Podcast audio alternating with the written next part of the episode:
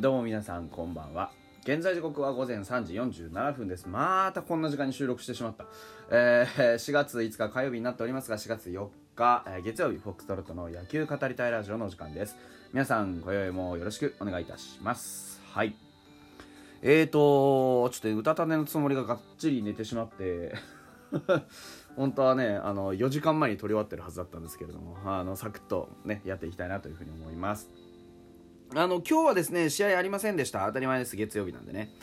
でちょっとこうまああの緩和球大じゃないんですけど、えーファイターズの今の野手をちょっと見ていきたいなと思って割と僕最近はあのよくピッチャーについてはくどくどくどくど言うんですけどあのあまりね野手についてはちょっと言及しないことが多いかなと思って野手の話ちょっとしていきたいなと思うんですよ。で今中心になっているバッターって誰なんですかっていうのをちょっと考えてみたいんですよね。あのーまあ打線がある程度日替わりで組まれたりとか例えばねあのヌニエスがちょっと当たりがねなかなか僕はずっとヌニエスはやるぞと言っているにもかかわらずなかなかやらねえじゃねえかっていうようなところもあるしあの誰をかく、ね、今後、あの核にしていくまだ一回りも終わってないんですけど、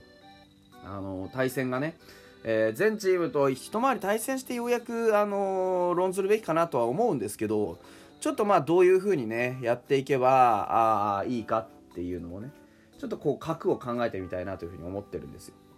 でまああのジェイ君も帰ってきますし、えーね、あのいい当たり飛んでるよって僕ずっと言ったんですけど水野君もなかなかちょっとやっぱり辛いところでね一回こうちょっとリフレッシュしてみようと。いうことになりました、まあ、10試合近くやってねやっぱヒット1本もあれだけこう打席があってヒット1本も使われないあの出てこないっていうのは、まあ、本人が何よりきついですよね。うん、決してダメなバッティングしてるわけじゃない見て皆さんも見てれば分かると思うんですけどそこまでこうおかしなねあのバットにボールが当たらねえとかなんかこう何やってもボテボテのゴロになるとかそんなことなくってちゃんと外野にボールも飛んでいくこともありますしありますっていうかほとんどちゃんと外野にねあの強い当たりを飛んでたりするんですけどなんかこう半端に伸びたりとかあのポテンもないじゃないですか。やっぱりこうちょっと一回ヒットをね打つっていう感覚を思い出してもらってでもう一回ねあのー気持ちを新たにして頑張ってもらえればと。本当に水野君に関してはハードラックだなと思うんですよ。あれだけやっぱりミートの力があってでバットを振り切れる力もあるのになんかわかんないけど上手にこうヒットになってこないっていうのはあれはもうだから運ですよね。本当にハードラックだと思います。強い当たりもなんか全部野手の正面をついたりして。うん一回気持ち切り替えてこないとやっぱり辛いですよね。やってることは間違ってないだけにちょっとこうもったいないなって気がします。あのこれがねどあのボールが飛んでないっていうんだったら技術的な、あの妥協点というかそういうものを探さないといけないと思うんですけどあの決してそういうわけじゃないじゃないですか外野にも飛んでるし内野の間も抜けそうな強い当たりとかも打ってるしどうしようもない当たりの方が少ないんですよね彼に関しては。だから本当にそこはあの運ハードラックって今言ってますけど本当に運だと思いますしなんとかねあの一回ちょっと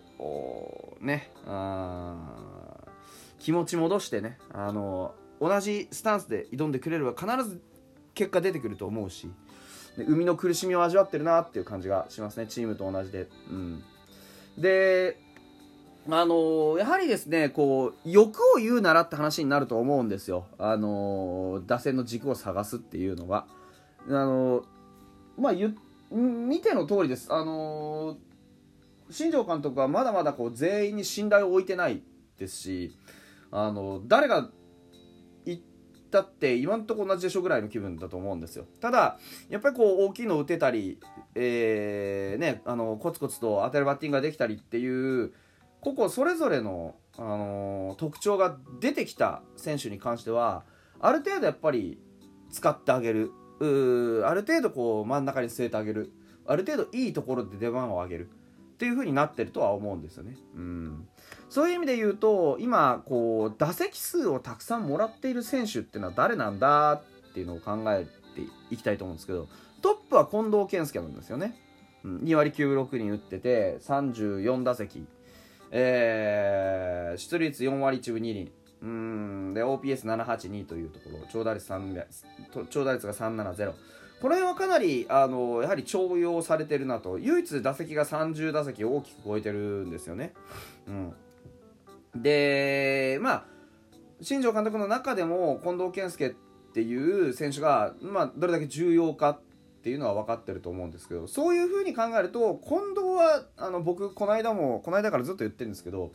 近藤健介ってまだ決めきれる選手じゃないんですよね。うん、置いといて安定した動きをする選手ではあるんですけど何かこう波を作れないというかあのすごく当たってるぞっていう時期がやっぱりなかなかあ見受けられない。それはあの得点圏打率にもこうまあ現れてると思うんですよ。得点圏打率って実は2割しかないんですよね。だから肝心な時に打ってないけど打率とか出塁率はいい数字を記録してるってことはやはりこうあのー、動き働きに強弱がついてないんですよね。いつでもかつでもフォアボールだったり、えー、ヒットだったりっていう塁に出る能力っていうのは非常にあるんだけどここぞで打って決めるっていうことがなかなかできてない、うん、そういう意味では僕は中心選手としてはまだちょっと物足りないな今年の近藤健介はと思ってます、うん、なのであのどこにおい、ね、打線の軸としてどうやって扱うかっていうと僕はやっぱり1番か3番だと思うんですよね。うん。どこかにあの固定してある程度やっぱり打席数打数っていうのは稼いでいきたい。でその上で出塁率4割あるんであれば後ろのバッターが決めていくというような形になるのが一番いいのかなというふうに思っています。これは近藤健介がね持ち前のあのバットコントロールとスイングをしっかり、え活用してあのこれからねチャンスでチャンスですごく集中力を発揮する。というようなあ状況になればお立ち台に上がるようなことがたくさん出てくればもっともっとチーム活気づくと思いますしうん打点を稼ぐってタイプじゃないのがちょっとあのやっぱり4番とか5番とかそういういい位置に据えられないっていうことの原因ですよね。うん去年はそれでもねあの近藤健介なしではなかなかそういうことできなかったんですけれども今年はちょっとまだまだあそこには到達してないかなというふうに思いますね。次に打席数もらってるのはヌニエスと石井和成ですね。ここはヌニエスはやはり、あのー、オープン戦で非常にな打席の中身が良かったですし、えー、でただ、あのー、今、打率が1割2分5厘でヒットも、あの、まあ、ほとんど打ててない3本ぐらいしか打ててないってことを見ると何が足りないんですかって話になるんですけどやっぱり力みがちょっと出ているっていうのがあると思うんですよね。あのヒットを打った時のスイングとこう空振りしてる時のスイングと明らかに力感が違うのでもうちょっとやっぱりリラックスして、うん、あの落ち着いて打席に入れるようになればいいんじゃないかなというふうに思いますそのためにはまだまだ打席必要かなっていう気はしますね。うんで石井和成はあのー、これ今度は逆にですね、あのー、得点圏とかではないんですけどなんか印象的な活躍が多いですよね。あの好投手から打ってみたりとかちょっとホームランあの打ってみたりとかそういうなんかこうおよくやってるなっていう感覚がすごくあるんですけどなぜか1割6分7厘っていう打率なんですよね、うん、だからちょっとこの辺の選手は期待値とまだまだあの数字が追っついてないんですけどある程度こう活躍に強弱はついてるかなというふうに思います、うん、なのであの真ん中にはちょっとまだまだ据えられないかなとは思うんですけど打席数は与えてあげたいですよね、うん、じゃあまあちょっと上から3人今見てみましたけどどういう風にじゃあ打席の真ん中に組んでいったらいいかなっていうとやっぱり今は松本とアルカンタラここが中心になってくるのかなという風に思います。松本剛は打率4割1分7厘で、ね、アンダー数10っていうのは今実はあのー、パ・リーグで一番ヒットを打っていると。いう状況です。で大当たりというような状況だと思うのでここを利用しない手はないですよね。当たってるうちにやっぱり使ってそれを固定させたいというか印象としてもその選手の能力としても今ここをピークにしてこれから下がっていくよっていう状況にしたくないですよね。であればやっぱり松本剛をもっともっとしっかり、えー、振っていかせるためにも僕はやっぱり試合で軸として使っていくべきだと思うし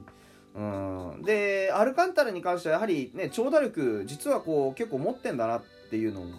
ね、あのヌニエスと、あのオープン戦の時えー、考えるとちょっとまあ真逆になってるんですけどでもアルカンタラ非常に器用さを発揮してますし、えー、バットコントロールもね非常にいいですし、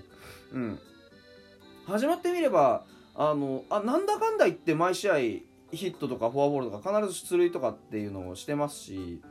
うんすごく見ててあのコンスタントに結果が残るタイプの選手ですよね OPS も888なのでそこまであの長打打てないわけじゃないですしホームランも2本ね連発放ったパワーっていうのもありますからもともとこうねえー、ま、前の方で使っていきたいなっていう選手ですよね。やっぱりこの今当たっている2人の選手をしっかり使っていきながら、まあ、清宮みたいに、えーとまあ、二塁打この間打ってたのもありますしそのホームランもありますしあのわ、りかしこ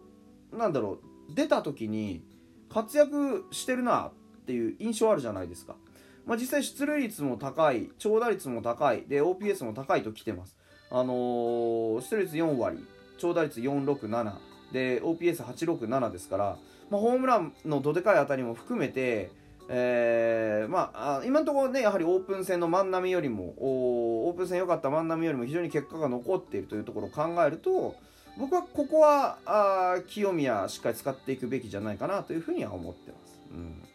まあ、そういうふうに考えると松本アルカンタラ清宮っていうのを中心に出塁率の高いメンツを組んでいけばある程度は、まあ、試合になることは多いのかなというふうに思ってます。あとは打線のつながり。ホームランは例年以上にバカバカ出てるじゃないですか。今。